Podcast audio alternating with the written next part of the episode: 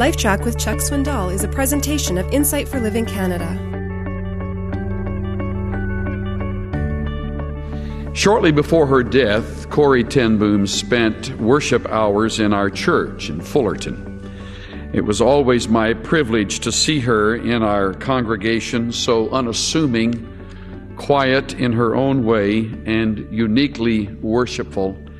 Uh, I always wrestled a bit with feelings of intimidation having a woman of that stature and with her vast experience, uh, sitting of all things and my teaching. On occasion, she would speak with me quietly as the service had ended.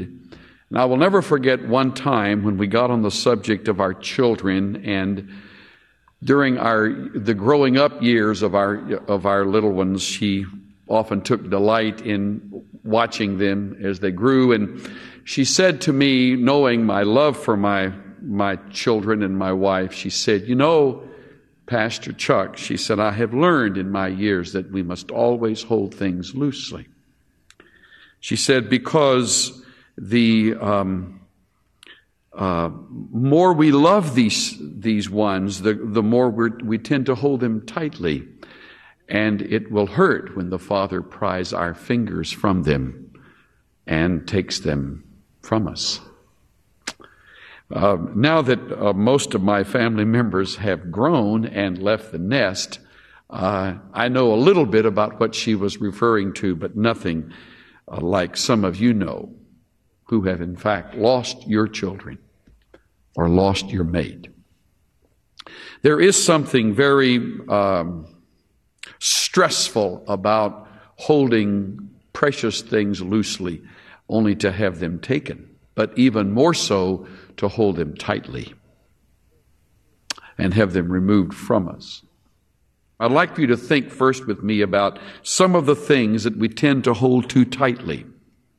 We would have to name things, possessions, all the things that would fall into the category of that which has a price tag, things we purchase, or things that have been passed down to us uh, in our family. Some of the most priceless things in our home are the things that we have received from my wife's parents and some from even their parents and a few things from my own family legacy.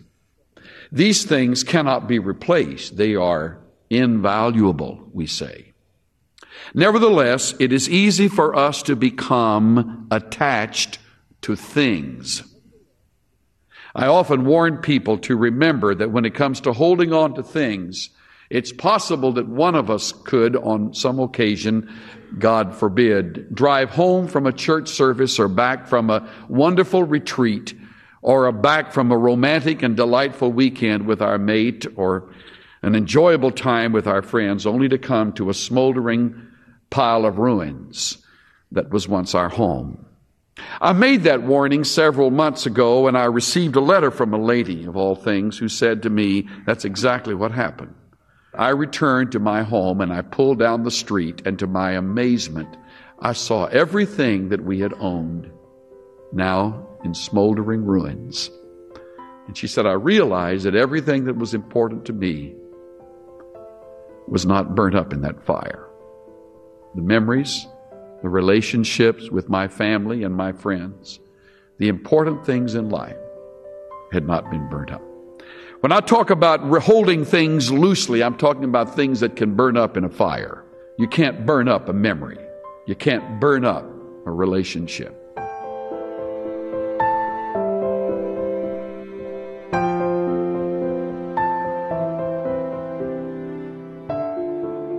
God wants you to hold everything loosely everything except His hand. You never know what the future will bring or take away. But whatever happens, God wants you to trust Him completely. This is Steve Johnson of Insight for Living Canada. Listen to more of Chuck Swindoll's LifeTrac messages at lifetrac.ca. LifeTrac, where life and truth meet.